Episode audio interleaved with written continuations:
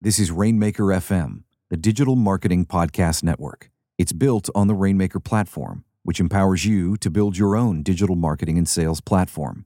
Start your free 14 day trial at rainmakerplatform.com.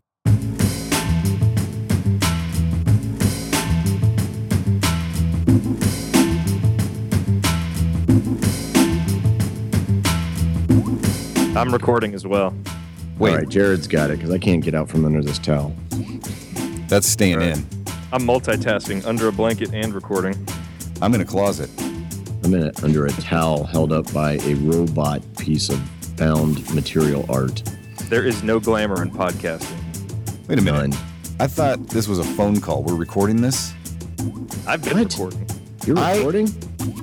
I retired two episodes ago, Yeah. and now you drag work. me back in. Nice work. This is ridiculous. I knew you couldn't stay away. Oh, I'm staying away.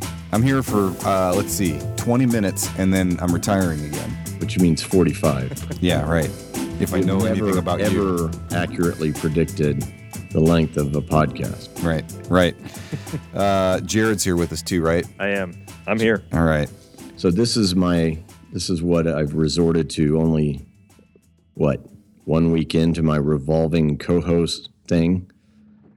we make Robert come back and then drag poor Jared in as well. Yeah, nice, nice work there. Well, Yeah. whatever it takes, you know. takes- I mean, it you leave me on my own, I, I really can't uh, be choosy. All right, Brian. If you could have any business slash revenue model going in the world, what would it be? The one I have. And Oh, would you like me to elaborate? maybe since since this is a podcast, that might be.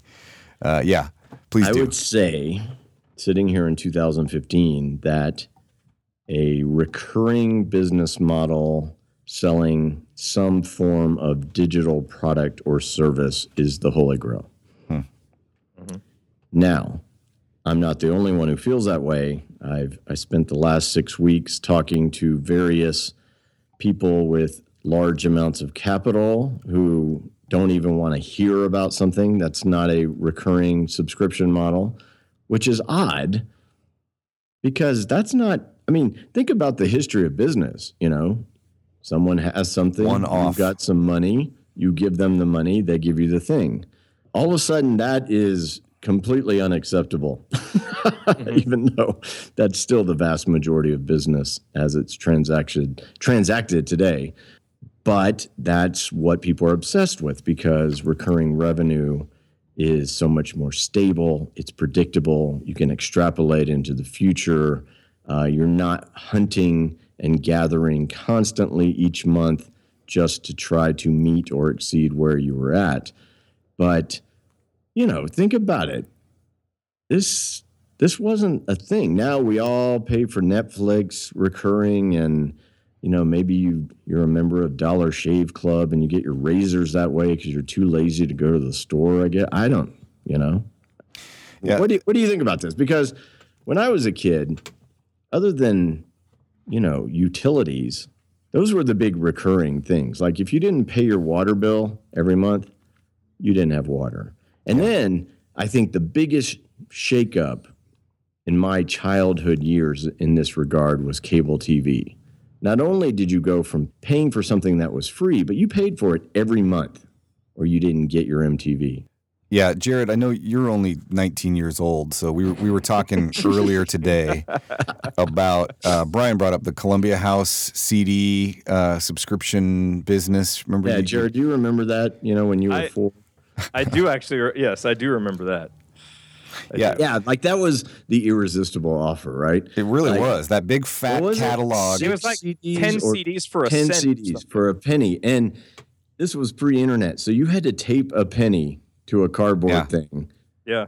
find a stamp, drop it in the mail, and you were never more excited than that because you were just cleaning up on Columbia House. Of course, that's not how it turned out. Right, you, you were too young to read the fine print and Well, the no, 25 I knew page. the deal. What I was not old enough to have a feel for was my own lack of follow through.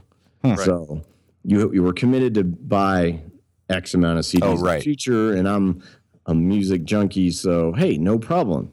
But then they send you that card in the mail every month, and you had to open it up and look at it and see that it was Debbie Gibson and Mhm. say no, hell no, find a stamp and send it back.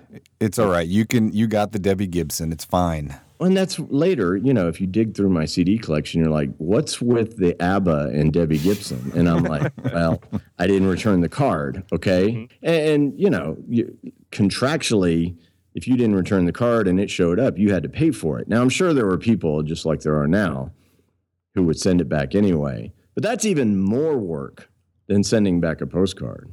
But that wasn't a recurring, that wasn't recurring revenue necessarily. It was a recurring obligation, right? But even then, you know, the whole idea of that, we, we kind of thought of it as somewhat kind of shady. Uh, Yeah. it just wasn't the norm. And now that's the first thing you talk to, whether it be a fellow entrepreneur or a VC or a private equity person. They're like, recurring revenue? No, uh, I don't want to talk to you. Like as if there aren't other valid business models. But I do have to say, it is one half of the holy grail of business models. Yeah. So back then, uh, yeah, Columbia House. You got also got newspaper subscriptions. You got magazine subscriptions, like you said, cable, but it was not a prevalent model. But then we move into kind of the early days of the internet, where it's easier and easier to distribute, you know, digital goods, namely like ebooks. Yeah, yeah. Okay, so that's the second half, digital. But before we we leave the recurring thing, it really was the internet that exploded the concept because all of a sudden, I guess the precursor of, of what we now call the sharing economy was kind of predicted. I read this great book called The Age of Access. that totally called all of this, you know, the end of ownership uh, and the rise of the age of access, which you would pay for uh, one off or on a subscription basis. Uh, and now we have Uber and we've got bike sharing and, you know, all of these things the uh, the kids are into these days. I still like to own my car, you know. It's a pretty natural shift because you think back to the Columbia House. I mean, we had to have a lot more patience back then. Like we were willing to wait in the mail, and you're sending back postcards. and with Right, the internet, exactly. you know, it's like our expectations have shifted. So we want access and we want convenience, which is why we're willing, I think, even as consumers, to pay on this more recurring model. Because it's like I want stuff when I want it, and I want exactly what I want. So you know, the trade-off is, you know, instead of paying one off, you got to pay on a recurring basis, so it's there when you need it because you can't predict when you're going to want it. Oh yeah, but you know, think of yeah, Columbia House. It was such a fantastic deal that I got ten free CDs, so I could buy bad CDs on accident. Now, for ten bucks a month, I get pretty much every song in the world on Spotify. Yeah. and yet it's still hard for someone my age to, sh- you know, the first time I think of, hey, you know, I used to have that CD or LP or eight track. Robert, how's that extensive eight track collection of yours going? Yeah, it's somewhere in a box in some storage unit. But yeah, I still have that. I shifted obviously to iTunes early on, but my first impulse still, and I've done this many times, is I'll say, man, I haven't heard that Ramones album in forever. I'm gonna go and I go buy it, and then I'm like, that's on Spotify. Oh my god, it's it's hard to shift, but you know, the millennials in our company are like, what are you doing? You know, So both of you are still buying files for music. I, I'm I'm No. weaning myself of it. It's just tricky because that's your impulse that you've always. And I buy a lot of music. I buy a lot of books.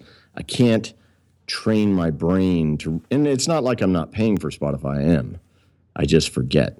Yeah, mm-hmm. Jared, you Yeah. are you buying files? No, I stopped a couple of years ago, and it just became all on demand. In fact, you know, I mean, I, I had a really extensive collection of songs on iTunes, and I was recently cleaning up my computer because I had memory issues, and that was one of the first places I went to save room. As I just said, well, I mean, I paid for these, but I don't really need them because I don't come in here and listen. music. I could not. Yeah. Well, I know. Well, I just know, buy I- another I- hard drive. that was another option that I might have Yeah. considered, but I figured when I'm I- never in there listening though. So did you miss anything? did you well? Did you find everything on Spotify then? Yeah. hmm For, I mean, for the most part, I've never. Yeah, there's only a few like ACDC. Yeah, and even I think they gave in. There's a few holdouts, and they're all kind of coming in. But yeah, but the internet is is is made for recurring. I can remember when I started my real estate businesses, I was paying recurring for my email service. You know that Yeah, that right. Mm-hmm. email as software as a service. Those were the earliest models of that, you know, at, at least at our level. I remember I had to pay a monthly subscription to get IDX, which is how you display MLS listings on a website. So my business was built around, you know, like businesses today are built around APIs. Uh, mine was built around these recurring subscriptions that were really, you know, even if it was a hundred bucks a month, that was nothing compared to the revenue that you could generate from those tools but it's really kind of extrapolated from there. But anyway, long and short, before we shift over to the second part, if you can devise a recurring revenue model, whether it be a membership site of some sort, uh, whether it be some other kind of innovative subscription. I mean, all these things now that you can buy in a box. What is up with that? Mhm. Like you, you, you, you can't Bark dress yourself because you're a man. So here's an outfit in a box, and they send you a new one every month. But that's it. You take take the, I would the never do this, thinking out of the equation, right? Same thing with Guess so. razors, right? It is convenient. Yeah. Yeah. Who wants to go to the store and buy razors? Well, I mean, you know, whatever. It's not that big a deal. But uh, And they here have you go. wine clubs where you subscribe and Yeah, show up. coffee. Yeah. Well, now Amazon had developed. I don't know if it's even still going. What a few weeks ago they announced that push button thing. A literal. They're giving you a button.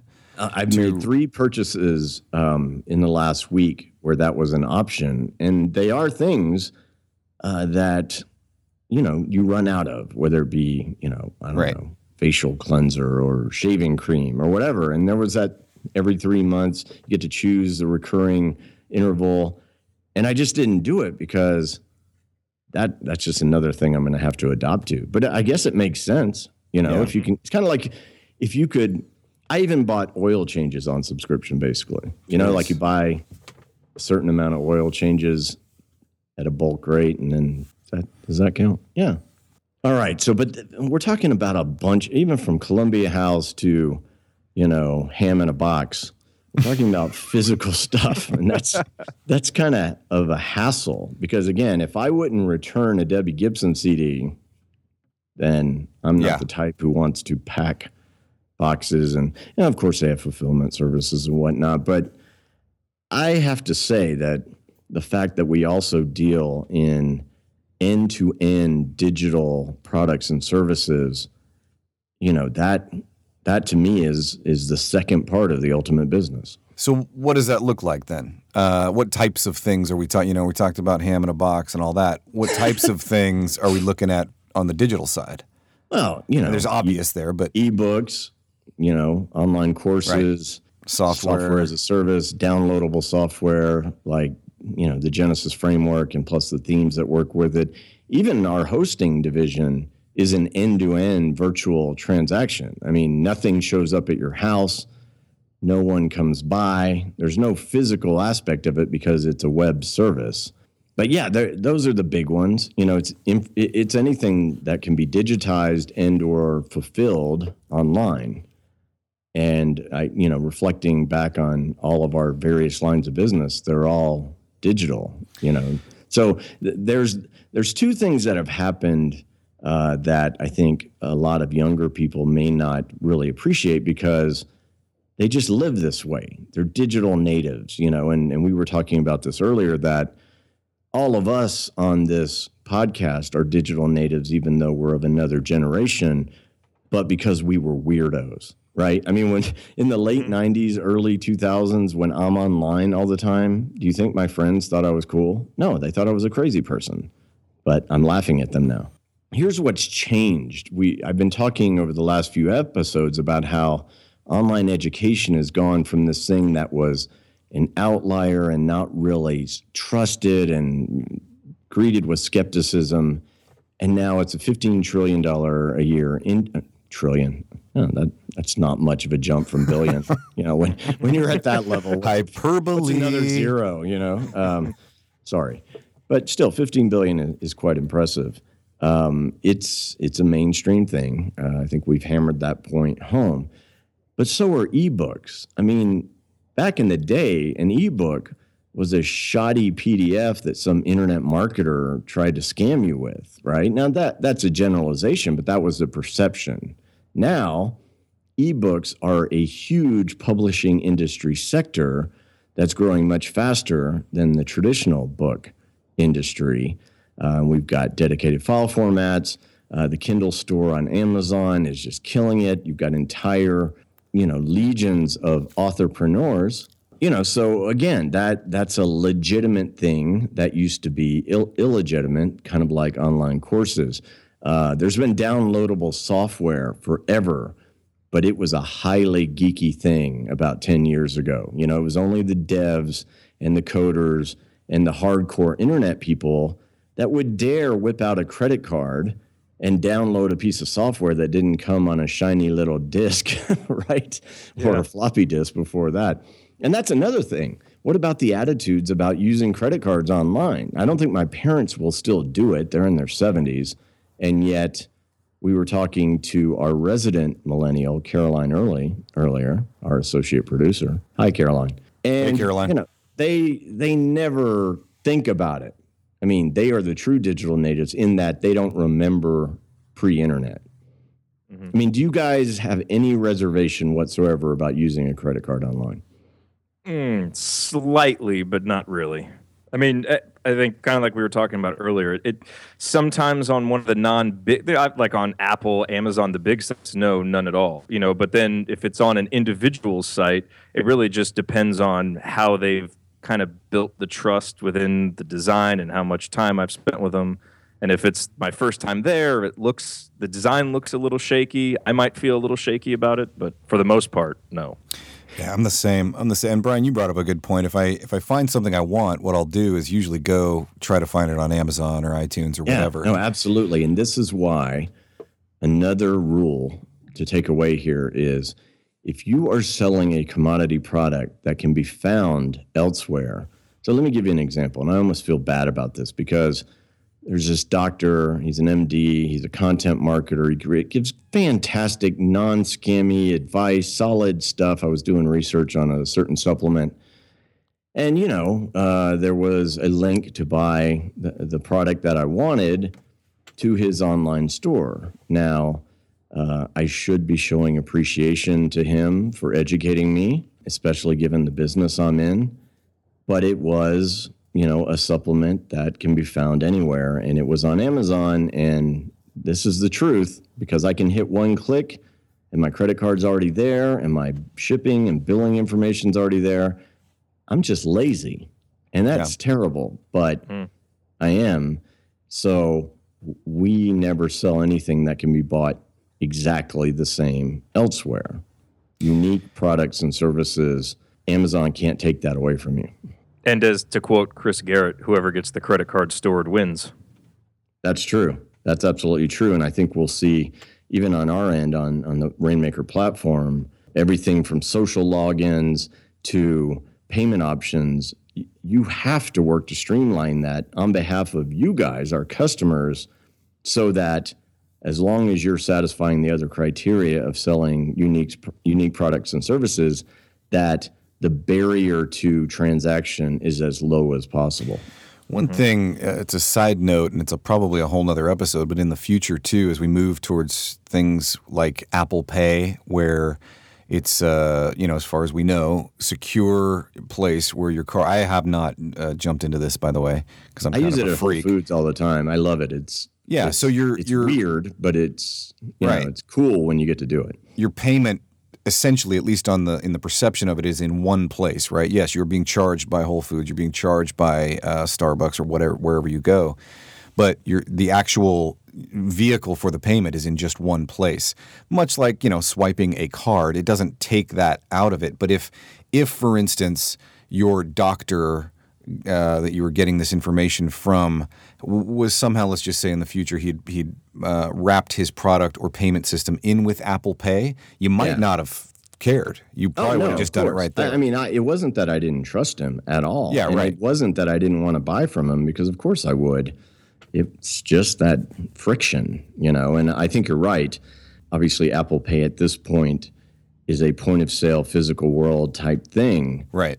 But the digital solution uh, for that should be certainly doable. You know, I mean, you know, with physical goods at Amazon, I still have to enter. Uh, I, I would imagine the payment technology would remove the billing address issue because it would be encoded somehow in, in whatever it is. Right. On, in that one. Uh, So then it would come down to just, am I too lazy to enter my actual shipping address? Yeah. Yeah. you know, but I mean, it's rough out there. I, I'm going back to the rule, which is don't sell. I mean, that that's the whole thing with, uh, you know, advertising, AdWords, whatever. When you're selling something that someone else is selling, it becomes a bidding war on two bad ends. Bid prices go up to AdWords, Google's happy, and prices go down. And that's, I never want to be in that position. So I guess the whole point of all this is that through the progression of time, things that were outliers like uh, subscription business models and digital products and services, which were regarded as a little less trustworthy, are now actually the most desirable and yeah, that's what people want. So Yeah, it's you know, interesting that both sides want it. You know, the bankers, as you mentioned Oh earlier. yeah, well that's also, good business. yeah. Yeah. I mean, if, if you know, if if what people want is a subscription service that makes their lives easier, and that gives you that amazing stability of income, where you know your recurring revenue comes in every month, uh, you get new customers. Some people leave, obviously, but you're never just desolate the next month. So that on one hand, and then of course we want instant gratification as we move more and more to a digital world. I mean, people are buying video game swords and gold and you know, I mean there are people getting rich selling, you know, digital goods inside apps and video games. And then what about Bitcoin? That's a whole nother can of worms that's going to be something we all deal with. Can you poke any holes in my holy grail of business models? Well, I'm just looking forward to Bitcoin because that's when I can truly disappear. Yeah. You keep talking about this, and yet here you are. I know. I know. Well, I need a couple years. Well, you could be calling in from the Philippines. We don't. You don't know. You don't. True. All right, guys. Thank you for filling the narrow seat of my revolving co host, uh, Mr. Bruce. It's good to hear your voice again. Uh, I will trick you into coming on the show again, despite your protestations. Thank you. Thank you for that. You're welcome. Jared, you're the man, Thank you. even though you're only, even though you're 19. and even though it took two of us to not even equal one Sonia, Oh, seriously. She's smooth. To shame. really is smooth, isn't she? she is. Yeah, that's why she always gets her way. Have you noticed? All right. All right, that's it for this week, people. Uh, thank you, as always, for tuning in. If you're digging what we're doing here at New Rainmaker, a review or rating or both over at iTunes is much appreciated. Uh, otherwise, we'll be back next week. We're going to talk more and more about subscription business models. We're going to talk more and more about digital goods and services. We've talked about it before. Remember, Robert? We did a couple episodes on the whole digital commerce thing. Yep. Um, but it's just it's just kind of amazing to me to reflect back on how things used to be. And I'm not trying to be nostalgic. I'm just I think this is an indication of why you know getting in on something maybe before it's a little too soon you know or or it is a little too soon and yet you have a feeling you know you can see that's the direction things are going. You know keep the faith stick with it build your audience do good things develop trust and it just could turn out to be a hugely winning situation for you. We'll talk next week. Take care everyone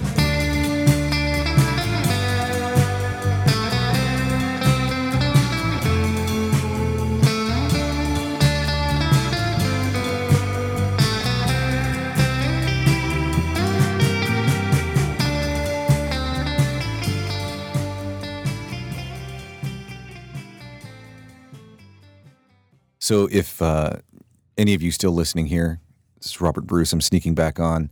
Uh, two new shows on the Rainmaker FM podcast network. Check out missinglink.fm. That's Sean Jackson, our CFO. Uh, Brian, do you have any comments on uh, on Missing Link? I, I don't know if you'd gotten a chance to hear the first episode yet. Yeah, I did, and I called Sean today earlier, no lie, and I said, Sean, you've got quite the attitude on that show. and you know, I think he's expecting me to uh, tell him to tone it down. I'm like, you know, no, it's okay. I like it because now the rest of the world knows what an asshole you are too. Yeah. That's missinglink.fm, everybody. The other one we mentioned earlier, Jim Kukral, is uh, doing authorpreneur.fm. If you have a book, books, or want to write a book in the future, this is not about making r- direct revenue with your book. Though there's some of that in there. It's more about what the book can do for your business uh, as PR, marketing, and such. So The ultimate business card, right? the ultimate business card, as he puts it. So Which I refuse to write. yeah, still after all these years, nothing. Man, well, at this point, what am I going to do? Backtrack? Yeah, that is a good point. Jared, one last note from Jared. You, you got uh, what from Sean on uh, Missing Link? Oh, a, a text message. Yeah, Sean's Sean's shaking stuff up over there. He is. is. He explained how this works, and it's pretty cool. I am not a big texter myself, and uh, but it's you know, if we're talking about a mobile world, what's more urgent to you, an email or a text? I don't know. You know, I, I do know that's because I don't text a huge amount that I'll notice and look at a text immediately because it's probably my wife with shopping instructions. Yeah, right, right. did you did you feel uh, that way with Sean's uh, text coming up there? Yeah, I mean, I mean, I checked it immediately. I mean, I you know, no, I obviously we were doing this, so I couldn't go listen to the episode right away. But yeah, there's an urgency to it because I'm the same Yeah. way. It's interesting. We uh, we are, as always, experimenting on ourselves first, figuring things out. I'm not advocating that anyone leave email anytime soon. It's still the uh, transaction engine. It is where we expect uh, for business to be conducted. Uh, this is is not a, a transactional text. It's a you know send a uh, text to a certain number in order to receive a link to a private group that is made up of only Right. linked uh, missing link you know listeners. So yeah, I got to give it to Sean, and I'm just joking about him. He, he's a he's a wonderful guy. He's just he's got some tude working, and I think he's having way more fun than he should. Dude, he's a classic AM radio host. He's talk Rush radio. Limbaugh. He is Rush he is. Limbaugh. It- that's what it's going to break out to, and it's perfect. All right. Uh, sorry for hijacking things here. That's uh, you can find all of our shows, of course, at rainmaker.fm. And uh, I'm going to shut up now.